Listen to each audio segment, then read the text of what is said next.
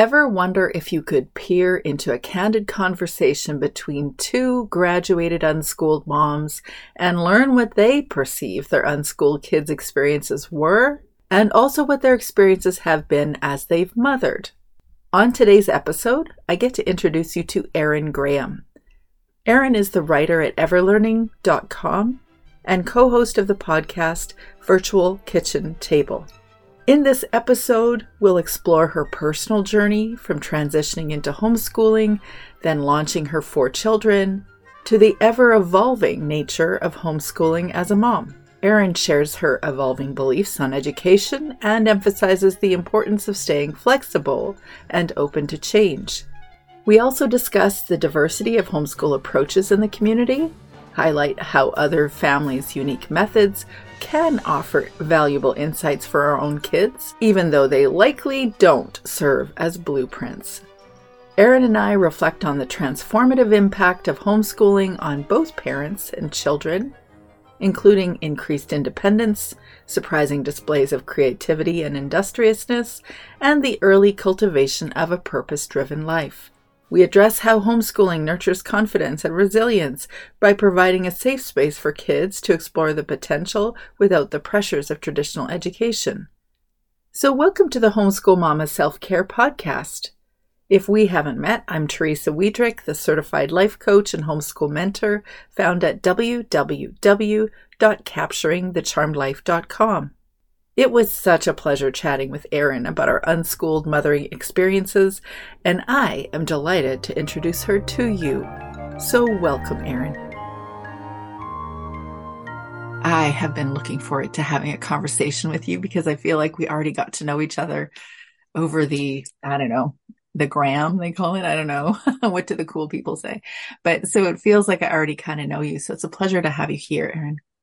Oh, thank you, Teresa. It's really nice to be here. And you're right. It's fun to kind of get to know somebody online and then being in real time is a whole different thing. So this is great.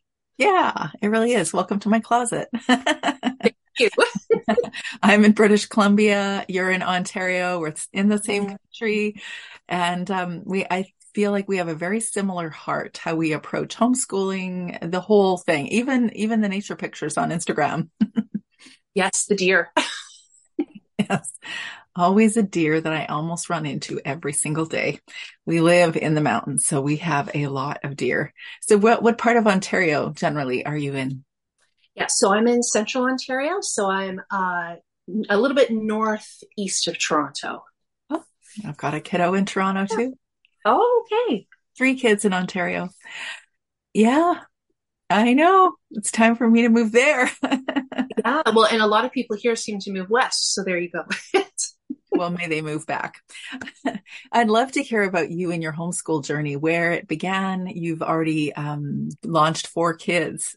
You're a veteran homeschool mom. You've launched four kids. We call you a graduated homeschool mom. Mm-hmm. I guess. I mean, I feel like that's just even the thought of that is um, all a little bit new still, right? Because so my youngest, so my kids range in age from uh, 24 down to 18, and my daughter just turned 18 this summer. So I guess formally she would have finished, you know, her grade 12, um, and then also turned 18, which, you know, it's kind of the legal end of parenting, even though you know there's still lots to think about. Um, yeah, so I'm still kind of, I guess, new to getting my head around that idea that, yeah, my kids are as old as they are. Um, and that I'm kind of moving out of that part of my life. Yeah, yeah. it's surreal. Yeah. They say it happens quickly. And then we in the thick of it are thinking, not that fast. And now we're like, oh, wow, it went fast.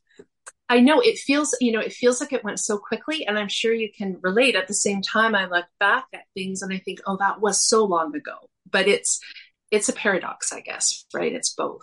Yeah, very much so. Yeah. So where how did you join the ranks of homeschooling or how did you discover homeschooling? So I I first heard about homeschooling. I had probably heard the word homeschooling, but not in any sort of uh, serious way. I had I, I, I don't remember knowing much about it. Um, I first heard the word. I was out walking my oldest, and he was maybe like three or four months old. So this is like the end of 1999, beginning of 2000, probably that winter. And I was walking with another mom who had a baby, and she told me she was planning to homeschool.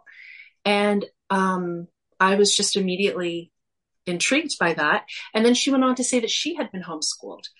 And I was further intrigued because I, I, you know, it's kind of like these things that you aren't even aware of that are happening. Um, and so I was, yeah, I was just really fascinated by that. And I was immediately, um, I mean, I wasn't making any hard, fast decisions when my child was three months old, but I was immediately like, hmm, that really planted a seed for me. Um, and I, yeah, I, I think, you know, even just looking back at my own, I mean, I did well in school, but I always craved kind of coming home and creating and doing my own thing. And so I think just even imagining that there could be another way was, was pretty exciting. So I think that, yeah, I, I kind of had that in the back of my mind, even up until school age. And by the time my oldest was school age, I actually had met all like several, several people who were um, homeschooling, unschooling. You know, everybody kind of defined what they were doing differently, but I, it's kind of, I guess, like when you buy a certain kind of car and then you realize all kinds of people have that car. It was the same kind of thing. Once I started thinking about it, it was just all over the place. I was running into people. So I think by the time my oldest was school age, um, I mean, it was still a daunting decision. It is like you're you're really moving outside of the box, and like 20 years ago, even more so. But at the same time, I I guess there's you know I knew enough people, and some of them had older kids, so I could see like hmm, like I think I think this could be could be a really good thing for us. So that's I guess yeah how we kind of got going with it. So, what surprised you in the homeschool journey? Mm, um, you know, I think I almost think of the my homeschool journey. I'm realizing now. Uh, you know, I think initially I did all that research that everybody does as, yeah. as far as like and, and I think you need to kind of arm yourself with the reasons why you're not choosing school, right? So I was diving into, you know, John Taylor Gatto and all that kind of stuff. And then I hit a sweet spot for, I want to say almost like nine or 10 years where we were good. We, you know, I was, um, we were part of a homeschool network. I was helping facilitate that network. Um, I felt really good and really comfortable. As my kids got into the high school years, you know, we started getting more questions again. So I think one of the things that surprised me was kind of how wobbly I got a little bit as we as we kind of hit those teen years because if you had asked me when they were 9 or 10, I was, "Oh no, you know, we're good. We we're on a really good plane here." And so I think just the work that keeps coming, like the internal work yeah. with each new phase and not just each new phase, but with each child because yeah. it's different. So I think yeah. what surprised me is there isn't like, um, it's not just something that you figure out and you're good. And right. I think yeah.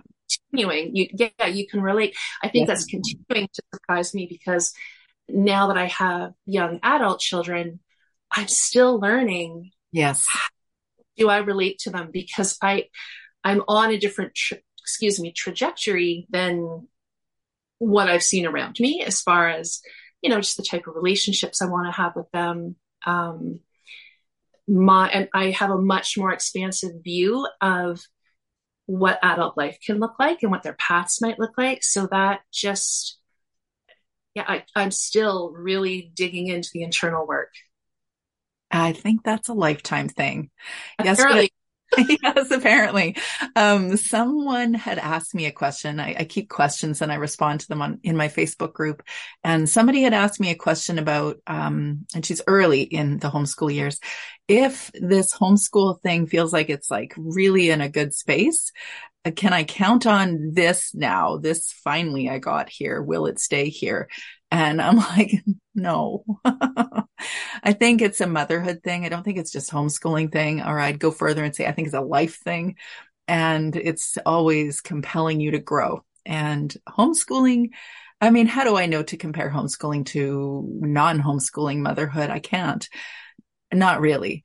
But if I look at both um, experiences, whether it's mine or someone else that's not homeschooling, everyone's called to growth. And so we just have to continue to sign up and go, okay, what's next? Hey, if you haven't met me yet, I'd love to meet you and learn how I can support you in your homeschool mom journey. Let me introduce you to what I offer homeschool moms. When I meet you for the first time, my goal is to clarify your challenge. I listen. I listen deeply. I reflect back what I hear to help you clarify what's going on for you. There is no singular theme I see because everyone is unique. However, here are a few things I frequently have conversations around helping homeschool moms create a plan for her big emotions, learning to instill self compassion, and learning why we don't care about ourselves deeply already, learning to instill boundaries, both with ourselves and with others, learning to nurture relationships, whether those relationships be with our children, our partners, or other important people, leaning into deschooling and child led learning, letting go of unrealistic expectations in our homeschools, asking ourselves why we don't feel good enough in what we're doing anyway, building our personal identity and embracing our true selves, fostering our unique creativities and learning how to express them or channel them, and clarifying our personal purpose beyond our homeschool mom role. I do this through various forms, primarily in one on one coaching sessions, and occasionally in various group coaching programs like the Overcoming Overwhelm group coaching program that starts this week. I've created self directed courses that you can access on your own time.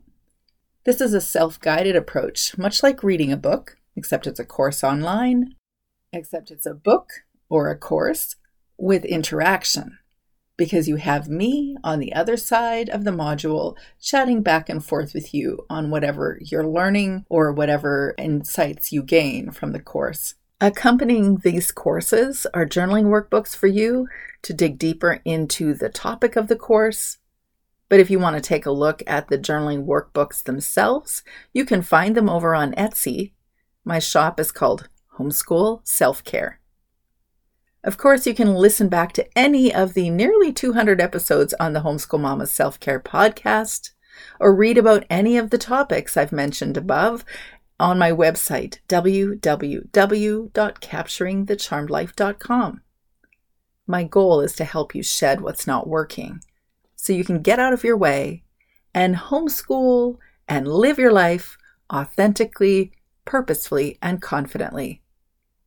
If you're considering life coaching or homeschool mentoring, schedule a conversation with me on the first page of my website, www.capturingthecharmedlife.com. I'm looking forward to meeting you.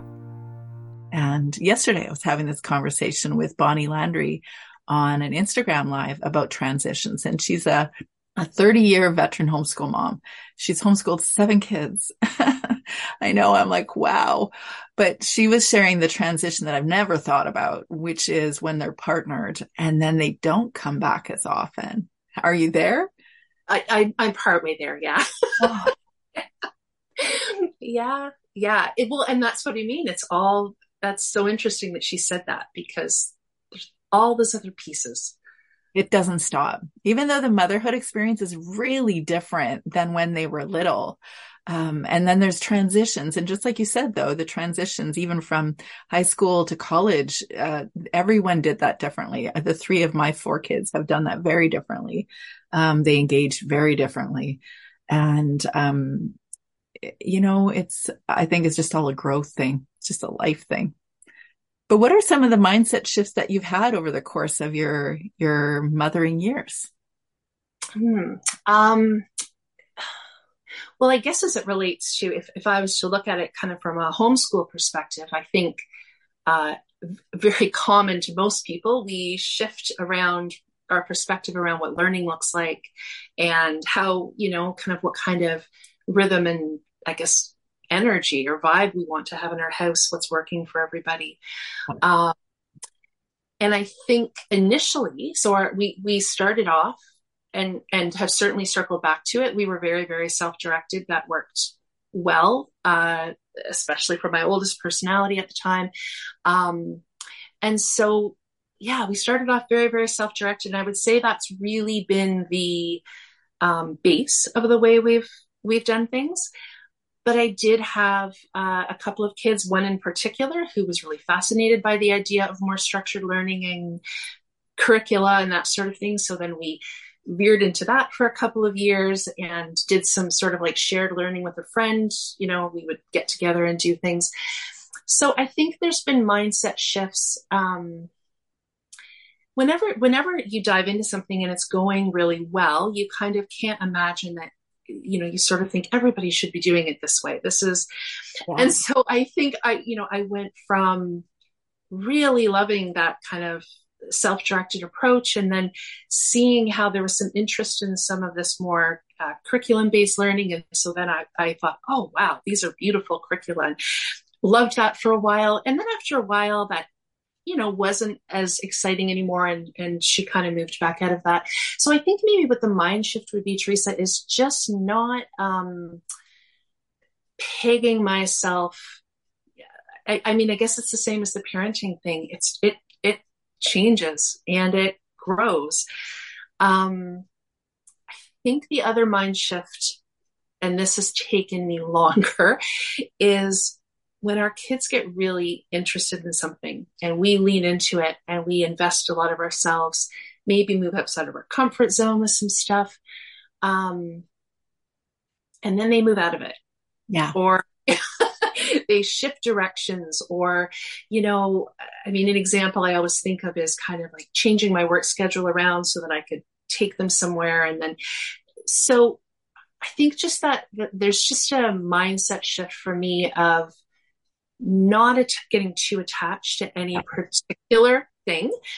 And really working just being intentional about not being resentful because the only way they can find out what they're interested in and what kind of pace works for them is for them to try to try it. Yeah to be fluid with things. I think the investment that we have sometimes not not the financial investment but the um the mental or emotional investment when we see a child is really going towards a certain path and we get them set up to approach their academics in a certain way because they want to go in this say post secondary direction and we think oh they're going into that direction. And then they don't because that is what humans do is they change their minds or they discover it's not quite what they were thinking and and then you just have to let it be what it is wherever they're at is where they're at just like me i don't know that I had a clear vision of what I'd be doing after I'm homeschooling. But this concept of certified life coaching, having a life coaching role, I'm not even sure that was a thing when I started homeschooling. I mean, officially it was, but it wasn't a well known thing. And so the idea of what you're going to do when you're 60 or 90, we'll see. Yeah. So then the expectation on our children seems kind of unrealistic to say, okay, I see you uh, a deep interest in geology. I will get the geology major ready. We will gear your high school academics towards the science degree. Yes, absolutely. Well, and I think, you know, if let's say that that, let's say you did go really far down that road, I think the other mindset shift for me is the way I see time. If let's say that, you know, a child or a teen did really dive into something to the exclusion of most other things and then decided they wanted to go in another direction it you know there's nothing to say that they need to figure out their career at 18 19 whatever yeah. so I, I i guess my mindset has become more expansive is probably yeah yeah yeah Yeah. that's beautiful um seeing things outside the box but you know being outside the box of the homeschool box too, because we, we tend to get, when we're in homeschooling, we tend to get this, um, we we take the method that we love and then we say this is what I do and this is how I do it. And then we stick to that. And then we stick that long enough to get really frustrated because it's not working for a specific child. And then we're like well maybe we should shift things around or completely throw it out do another method um, or a different curriculum or whatever. And that doesn't quite work but then it does work but then there's another child and they're just like totally different. And then you just so to me i'm like they're all informative they all build your confidence, helping you to know how to structure your day or how to think about learning. But then the more you have time with your kids, the more you do things with your kids, actually try to put that stuff into practice, the more you realize not sure any of them matter. The methods, the curriculum, the anything, they don't matter, but you're just like we're speaking to being more fluid with the child in front of us and saying, okay, what today or what this week should we do? Yeah. Mm-hmm. Yeah. Yeah. And, and I think I remember when my kids were little being at homeschool meetings and they would sometimes have older uh, families of older children come in. And I think too, it's always, it's helpful to hear people's experiences. But we can't hold too tight to what's worked for their family. I, I remember specifically one family talking about, you know, kind of how they managed um, like multiple children and kind of like recreational things. And she was talking about how they would go, let's say, to a particular gym or 4 H might be another example. And then each child would pick their individual activity. And I thought, oh, that's great. You kind of plant yourself somewhere, everybody does their individual thing. But that didn't really work for us because I mean, there were times it did. There was certainly a, a, gym that worked that way. Maybe somebody would do swimming lessons and somebody would play basketball. But by and large, my kids were um, more diverse from one another in their interests, more individualized. So I had to let go a little bit of that clean and tidy. We'll go to this building, yeah. and everybody will choose from, you know, A, B, or C. Um, we had we had some of that, but yeah, yeah, I, yeah, that that is a good good point because I remember going to a homeschool conference. They had a seminar. They were trying to sell us a program about financial literacy, which we bought because, and I don't buy things under those kind of scenarios usually, but he was trying to encourage homeschool families to um, give kids more independence in how they're approaching their finances. So how to treat their finances or how to, you know, save and invest and all the different elements. And, um, and so we bought into this. This is a really cool structure. And I had the idea at the time that if we require our kids to pay for their extracurriculars, like I'd heard in this financial class, then they would decide more clearly what they wanted and they would spend less money and then that'd be great. Then I would spend less time driving them in the minivan. And it did exactly the opposite. They got part-time jobs. They paid for their extracurriculars and there were more extracurriculars and there was more minivan time. So the, the formula to how they conceptualized you know, really simplifying homeschooling made it more complicated for us, even though it was useful for my kids, um, both to learn how to, you know, make money. Pay for their extracurriculars meant that they actually cared about the ones they chose and they, they let go of the things that didn't matter, but it didn't quite happen the way that I thought it would. Yeah. Yeah. Although I wonder if they still I may be familiar with this program. I'm not sure, Teresa, because we tried for one of my kids interested in it. Um, and I kind of found the same thing. It didn't be, because it's being presented in a very formulaic sort of way, right? Um, but at the same time, I think he there's some other pieces of it that I think he got something out of. But but you're right. You can listen to this sort of linear list of things that you need to do, but but then you have your own individual children who are rather resourceful. yes. yes. And just the context of your life is, yes. Yeah. Yeah. That fluidity thing, I think, is really important um, as homeschool moms to learn or lean into that fluidity, just kind of allowing things to be as they are, which absolutely was not my strong point. And by no means was it. So apparently the universe was trying to train me to be also flexible, flexible, fluid. Maybe it's the same thing, but whatever energy that is, that's not my strong suit. So what things have you learned in your homeschool? Mm. Um, well, do you mean on like a sort of a, a personal quality level? Like, like, yes, like I should have clarified because so many possibilities when it comes to actual educational tidbits. you know, where you're, you're like whole new education. Yeah. Um, oh, I think you know when you talk about about the the flexibility piece, I think in in some ways I am a very flexible person, and in other ways, uh, you know, I think when it comes to things like safety and those sorts of things, I, I've had to work at that to, to let go, not so much physical safety, but just, I mean, I think in homeschooling, the, at the risk of, of perpetuating any sort of myth, but I'm, I'm just, there is the possibility that you can have a lot of control over how your days go when yeah. your kids are little. Like you, yeah. you really are curating a lot of your, your time or you can you have you have the opportunity um, to do that so i think letting go a little bit of of some of those things and recognizing you know my oldest chose to go to high school his last two years um, you know understanding that gosh even if you can create the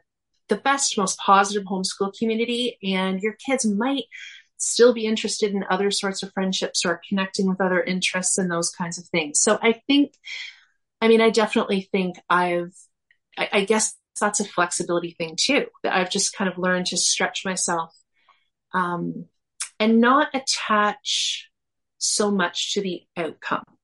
Because I think earlier on I was thinking, I've, you know, put this amount of energy into something, so it needs to turn out like this. 100%. I'm with and you. That's a hard road. It is right? a hard road. It is a hard yeah. road because you, I don't know. I don't know if it's just like I see it as all the parenting books that I read and the culture that we, I think our generations are a little bit more similar than a lot of people I'm chatting with. Um, we had so many parenting books put in front of us not just this one, but this one is like so representative of our early years, the what to expect when you're expecting series. So uh, why did no one write what to expect when you're expecting after your parenting years are done? But that, that entire series was like, here's how you do it in your first month, second month, third month. And that that was my approach. I was a postpartum nurse, so I was giving people the details of what you should do when you bring your baby home. Then I bring my own baby home and realize uh they just let me take a baby home. like do, I don't know what I'm doing. but the parenting energy or like the parenting book world just says here's the formula. If you do the formula, if you do it right enough, here will be your perfect person at the end. And that was the energy or the messaging that I received. And I see now that is not life. That is not reality. Yeah. And no, I think you're right about those books and it is very formulaic. And I think that that, that um, assumption can happen within homeschooling as well. I've, I have had quite a few people say maybe in the past year, and, and it's meant in a really positive way but it's you know they'll say you know you know thank you for sharing. It's it's it's nice almost it's nice to see that things turn out okay or it's nice sort of like there's this um and i know what they mean because when you begin you you don't know will your kids learn to read? Will they have social relations all those kinds of things right? But um yeah i think we have to be careful that our assumption is not that we kind of have these poster children for a certain way of doing things. Yeah. Um, because at the end of the day, they really are their own people. Exactly. And homeschooling is really more our identity. Yeah. The life. Yes. For us, it's this major choice we've made. Yeah. But for them, it's just how they've grown up. Yeah. And yeah. Yeah. Oh, I can, it's so many things are swirling in my head. Like, where should I go in this? Because I mean, toward the end of say my second, third and fourth kids homeschool years, especially I remember with my second and third daughters, we'd be in somewhere public during school days. And by the end, everybody is just like, yeah, no, we just don't have a school day. They don't even want to acknowledge that I'm a homeschooler because, okay, here we have to go again and have this conversation about you're homeschooled. Like, oh, um, you know, little comments about, do you like your teacher or things like that. And they're just like, oh, okay, okay, okay. So we're just here doing errands. And yeah, sure, there's a day off of school. That's it. So it's tricky. I think it's tricky for kids. Um, yeah, just like you said, they grow up in a certain environment. It wasn't that they chose it, it was our big adventure. Yeah. Yeah. Our big adventure and, and our choice to do something outside the box. And, and as you, I think, I think there must be certain lines that are common everywhere, Teresa, because we would get that so much too. Yeah. yeah. Do you like they'd kind of be looking, what? not today. but I'm not allowed to say that, so don't ask me. Yeah. Right. Yeah. Yeah. Yeah. That's tricky for sure. Um, but what I do see though, us going outside of the box like that is that they are outside of the box, whether they go back to school or not, whether they, you know, move on to post secondary school or do whatever entrepreneurial things, they're out of the box thinkers. And even though it is hard at a certain point, watching them recognize that they have lived outside the box when they're in post secondary school or when they move into a public or whatever high school, it is hard to watch that. And yet, if it compels them to know deeply that they are unique individuals have who have gifts and skills and all the things that were meant to do something meaningful in this big, sweet, complicated, hard life, then I'm like, bring it. I would rather offer that to them than to walk, you know, throughout their life without really considering why they're doing it. Mm-hmm. Yeah. And, and I think that there's a period of time probably where there's you know, obviously it, it, it, would vary and it might not be the case, but I think there's probably a period of time where kids are more sensitive to being outside the box. But I do think I've noticed that passes a little bit and they start to observe the benefits of really being comfortable with who they are. And I think, you know, I think we've seen that with, you know, for example, at the, the post secondary level, just the ability to manage their own time, the they actually start to realize that it's quite different when you've been when you've had a real say in your own education for a lot of years. Yeah. There there's some skills there that not not everybody has. And so i think it circles around a little bit. Um, and i notice it even in because i think we always talk about you know i'm saying we but like in general it's talked about you know when they grow up. So jobs and education and those sorts of things. But i just notice that even in their um, just different parts of their life their willingness to try things that i don't even wouldn't even have thought about. Um, like my daughter's been creating sort of a, an art studio setting but it's all she's she's wanting it in the well it's kind of like in her bedroom at the same time. So just trying to figure out a new bed new storage and it's a long story but um, she had it all drafted out and it's it's the bed she wanted isn't going to work whatever. And when i got home last night she had done two different drafts like i mean really high, like all kinds of details about measurements, and she sketched it where she wanted everything. And I said, Well, this looks pretty specialized. Are you going to have this bed made so that it can have this kind of storage? And she said, Well, I can't, she said, I can't seem to find anywhere that has it, so I'm just going to make it. I said, Oh, okay, you know. so my other son does woodworking. So she said, You know, I've already talked to him and you know, I think he, dad, and I can build it. So I thought, okay, that's interesting. So I said, okay, will it be, will it need a custom mattress? Is it like a standard twin? You know, what is it? And she said, I can't quite find the size. So she said, I'm, I'm, I'm going to make the mattress. and she said, I found the fabric for, you know, for what I want to put over the foam. And then she said, I think it's going to need like an additional pillow over top. So, and it like, I'm not a crafty person. So this isn't something, it's not as though she's grown up with all this. I mean, she has done sewing because she's chosen to, but it's not anything that I've really yeah. passed on to her. So to, I, I, got thinking about it because she hasn't done woodworking.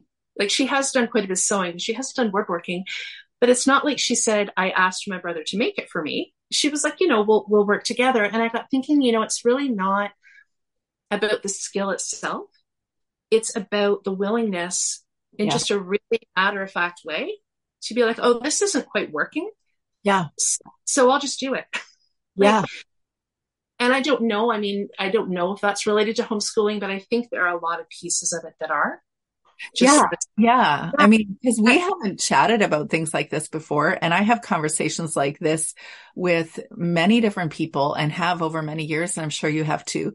And so I see the commonality not that my specific child is into woodworking, although my youngest is, but um, not so much about woodworking or about sewing, um, but it, it's more about thinking outside the box or like I can make something happen or why can't I do something? Like let's just try to figure it out. More of a scientific, curious mind because we facilitated it.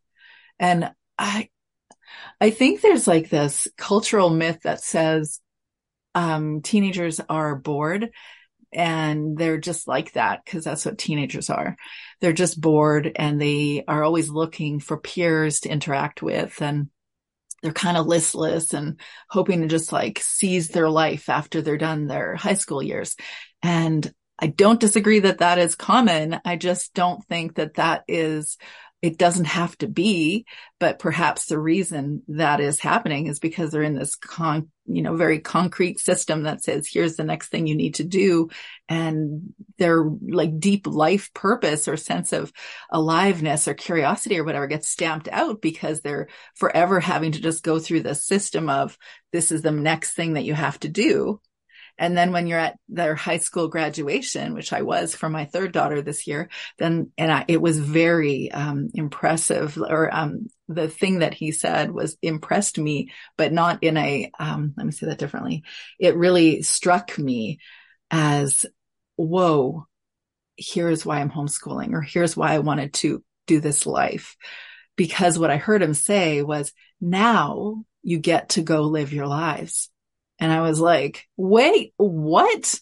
Why are we making kids be in the system so they can do all the checks and balances and then graduate with a diploma and then they live their lives?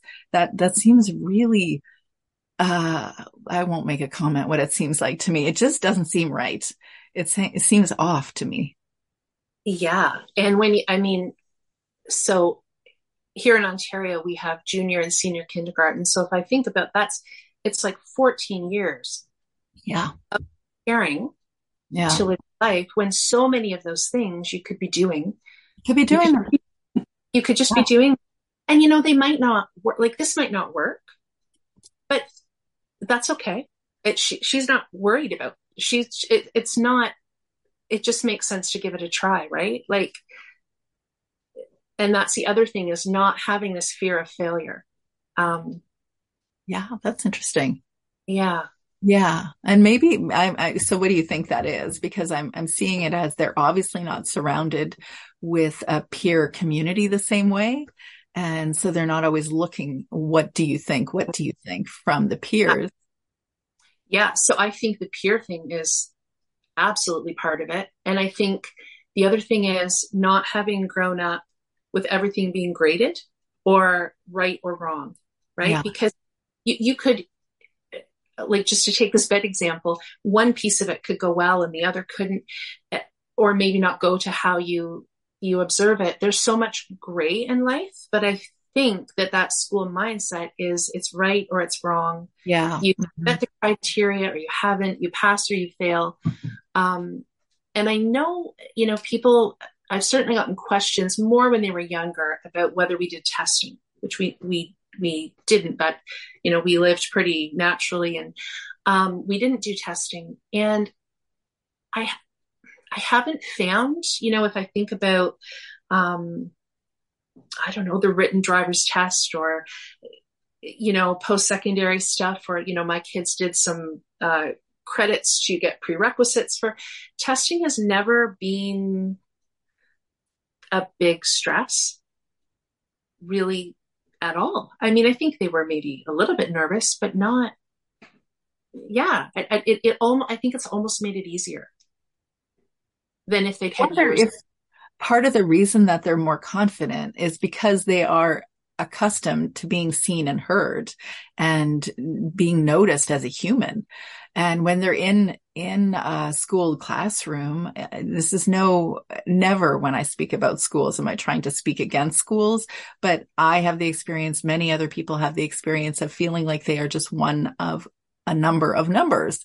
And maybe they're known somewhat by a teacher, but it isn't, it isn't the kind of relationship that we have with our kids or ha- can have with our kids that makes them feel seen and heard and that they matter and we're, we delight in their curiosities. We delight in them exploring things and, and deciding, could I make a bed? And you're like, could you make a bed? Didn't even think about that idea. I've not ever thought about that.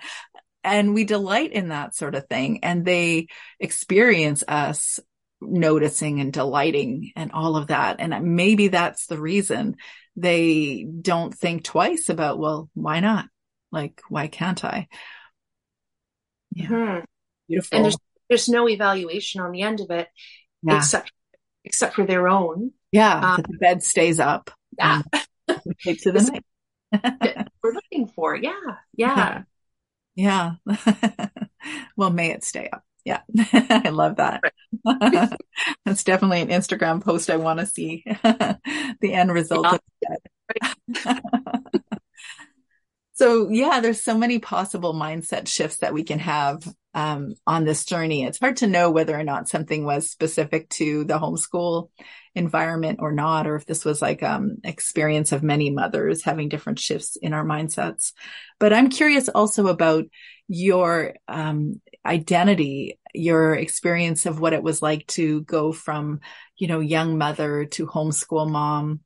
I know you were a social worker or do you still act as a social worker right now? You do. Okay. So then the shifts in your identities, have you had an experience with that? Yeah, I, and I think if I look at the kind of the early years into the school years, um, you know, I, I get we were part of a fairly, you know, I, I, guess I don't know if the terminology is attachment parenting anymore, but at the time that was that was the the word.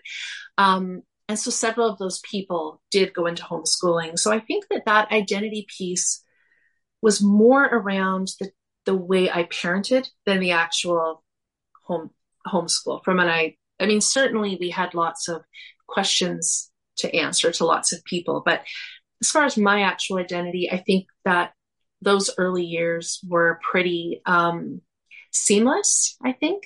I think I've always struggled a little bit between paid work and homeschooling in that neither group necessarily recognizes the other side of me. So I felt a little bit divided, you know, at a little bit divided at times.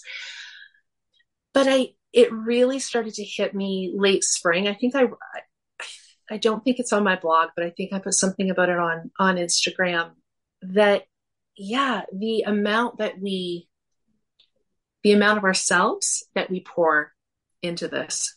And and at no time actually did I ever think about like I, I wasn't I I wouldn't honestly say that recognition was something that was on my mind, but it really did hit me this year how it had been these two decades. And there's no doesn't matter to anybody else. It matters to people in the homeschool world. Mm-hmm. it, right we, we get that. Yeah. you know kind of the shift of having um, this really big amount of educational responsibility. Yeah. And not even though you're not you're not a different person with your child but technically you've moved past the point that that anything is is like legally expected of you but outside of of like the home education world nobody it's it's kind of irrelevant to people. And i think it made me realize that i cared way too much about what people thought early on because none of those people are you know some of them even care. Yes. Yeah are anymore, right? So, yes. so I think it, it, it, it definitely, um, yeah, yeah. Um, and there was another piece I was just going to say to that, Teresa, and I can't, it's not coming to me now.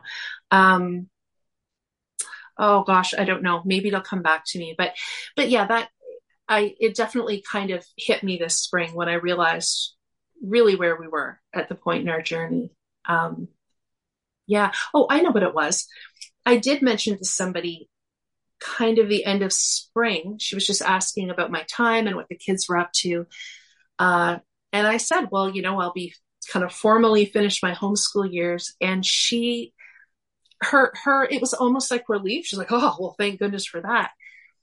And I thought, oh, that's so interesting, right? Because I know lots of, of, um, lots of moms who it's really it's a loss there's some grief yeah. there's a yeah. huge transition That's other, yeah that, for other people it's a task mm-hmm. that you've you know sacrificially taken on not that there's not some of that but yeah that was a funny moment for me thought, hmm. yeah mm. yeah yeah, I, I, joked for a long time that I should just have more babies and do this homeschool thing again. And I continued to make that joke until the last couple months when now people are looking at me blank going, you mean you can have babies still?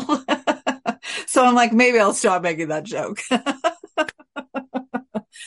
Usually, yes, probably not. uh, yeah, that's right. There will be expectations. yes. But, you know, oh, I'm going to stay in this space for a long time. I know it because, um, because when I talk about nurturing the nurturer, um, I think that that's something that we really need to do as homeschool moms for ourselves. But, uh, I'm an Enneagram type two, and that is a nurturer. And me as a nurturer, like that's, I just love doing it. I love doing that, that, you know, being part of that, um, emotional, mental space for people and saying, here, you know, let's not even actually not advice. I was going to say, let's do something, but more listening to people's hearts and saying, okay, how can I hold this with you or walk alongside you and help you clarify how to go to the thing or clarify the thing or grow into the thing that you're being called to. And I, I really love that. So I know I'll be in this space for a long time. At least I'm expecting to. And, um, but I don't know how it'll take its form hopefully out of the closet, get some headsets and uh, do it somewhere else so everyone doesn't have to enjoy my closet. But um, what's your transition? Do you see that there is a shift in how you're going to be doing things differently or are things going to be very similar for you? Like in terms of how I'm spending my time, um, yeah, I have been thinking about that a lot and just just reflecting because the the work that I do within social work is actually not that different. I do family facilitation and kind of big life planning with people. So it's sort of, um, I work with adults who have disabilities or families with, and so it really is kind of like, it's almost like unschooling for adults. So right. I do enjoy it. It really, I mean, there's often more complexity to it than that, but that is sort of the, the piece of it. So I do see that continuing to be part of my life, but I also um, do feel really pulled to continuing to figure out, you know, different ways of connecting with younger families, even families with kids that are older like mine or, or slightly younger. Um, I think many more people are starting to move toward the idea of choice in education, just kind of figuring out what's out there, even if their kids are in school, just thinking outside the box, you know, from a parenting perspective. So I definitely, um, yeah, I do see myself continuing to be involved. I haven't quite figured out, I, I have pockets of things that I'm doing now. Yeah. Um, but I'm still kind of trying to figure out how that will play out, I think. Yeah. Yeah. Into life, right? Things keep shifting and changing. Yeah. Yeah. Or is there advice that you would give to moms that are in a transition, specifically the um, moving from a high school child or high school age child, launching them into the next phase of their lives? Mm. Um, yeah, yes. And I almost feel like this sounds like a little bit of a paradox, but I think while connection continues to be so important. I think I had sort of pictured, I mean, I knew I would still spend time with my kids, I knew I'd still be in contact, but I don't think I realized how important just really having that connected relationship would be.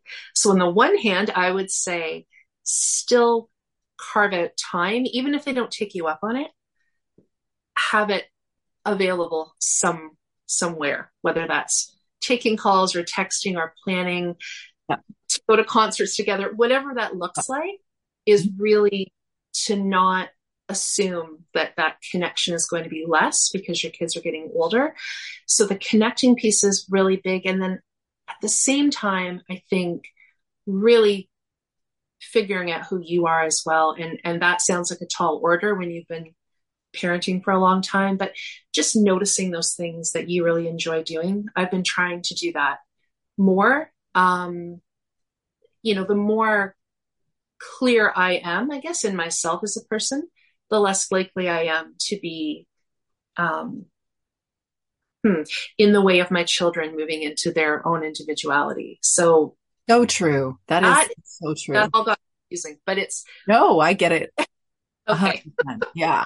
I do. Yeah. This is actually that was the fifth day of my wellness challenge. Is about you becoming more you, oh, because okay. I really do think there. And this, I came into motherhood with the desire to create a family that felt nourishing for me. So you can see where that would create a lot of problems because it turns out it isn't just about me and, and how things are going to play out and how I would do the right things and the right things would be produced or whatever, just like we were speaking to and, um, creating this perfect trouble free life. And now I realize that's not real. Growth was required. And I was someone beyond the homeschool mom role. I was someone beyond the mom role. And that's why I encourage people to find 15 minutes. If you've got really little kids, 15 minutes a week, start with that and then start with that 15 minutes and say, what do you want to do with it? if that means just sit in a cafe like I did with a coffee and then write everything down because I don't know what to do with it, but I need to put this overwhelm somewhere, then do that. And then let it build and then get curious if you want to take a drawing class or you were saying going to the art gallery. I would love to go to the art gallery with you, by the way. Um, I'm all about that do that like once a week, once a month, schedule it with yourself because whoever you are beyond all the roles that you play, um, that will be with you when you're finished your homeschool journey. Absolutely. You, you will be with yourself the rest of your life, right? Yeah. yeah. And your kids need to, to be them and do their own thing. Yeah. And that, that is directly tied to how we engage our kids because however we, um, our relationship with ourselves is our relationship with everybody else. And, uh, you know, we naturally project that outward. And so then if we're giving ourselves a lot of space to be who we are, um, freedom to explore and not stay with something, you know, that geological thing I was speaking to in the beginning, we're not going to stay with it just because we had an interest when we were seven. Um, then just let us free flow, be as fluid as we allow our kids to be fluid, or in reverse, allow ourselves to be fluid, and then we naturally allow them to be more fluid. Mm-hmm. Yeah, yeah. It's a big circle. really is. Yeah. It was a real pleasure to chat with you. So many interesting discussion points. Oh, I really enjoyed this, Teresa. Thank you. It, it feels like um, it's an interesting stage of life, and I it's it's fun to talk to somebody who's at a very similar point. So thank you. Yeah. Well, I would love to hear where we can find you online. Um, my experience oftentimes if i'm in a certain space like instagram we're speaking to here I feel like wherever I am, most people that you know, I know anyways, and we're all kind of in the similar realms. But um, where do we find you online? Uh, sure. So um, I have a website, uh, everlearning.ca. So I do some blogging there, and you can also um, you can link there to a podcast that I'm part of with uh, Haley from Taking a Kinder Path and Ashley of Ashley as Mama. So you can link there, or you can find it on you know, podcast places um, like Apple and Spotify and all that stuff. Um, I also co-host an online community, uh, Unschooling Together, and yeah, I, and I am on Instagram, which is how we we connected. And oh my goodness, I think that's double underscore ever learning double underscore. I think, yeah. awesome. Such a pleasure to chat with you today. Thank you. Thank you, Teresa. And I hope this podcast episode has been encouraging to you as well. I would love to hear what your experience was. Were you surprised to hear some of the things we discussed? Are there things you'd like to add? Or are there questions you'd like to continue asking? You're welcome to send me a message. You can find me at Instagram and Facebook at Homeschool Mama Self Care. Join me in the Homeschool Mama Support Group on Facebook. You can join the paid community Homeschool Mama Support Group on Patreon. In this paid support group, you'll find weekly homeschool mom rooms where we offer support, connection, workshops, and book clubs too. And every day you'll get encouragements too to help you show up on purpose, authentically, confidently, and purposefully in your homeschool life. And if this podcast was an encouragement for you, would you share it with someone you know would benefit? Or would you consider sharing a review on Spotify or Apple? All the show notes and resources discussed in this episode can be found at www.capturingthecharmedlife.com. Until next week, I hope for you and your homeschool kids that you can turn your homeschool challenges into your homeschool charms. You got this, girlfriend.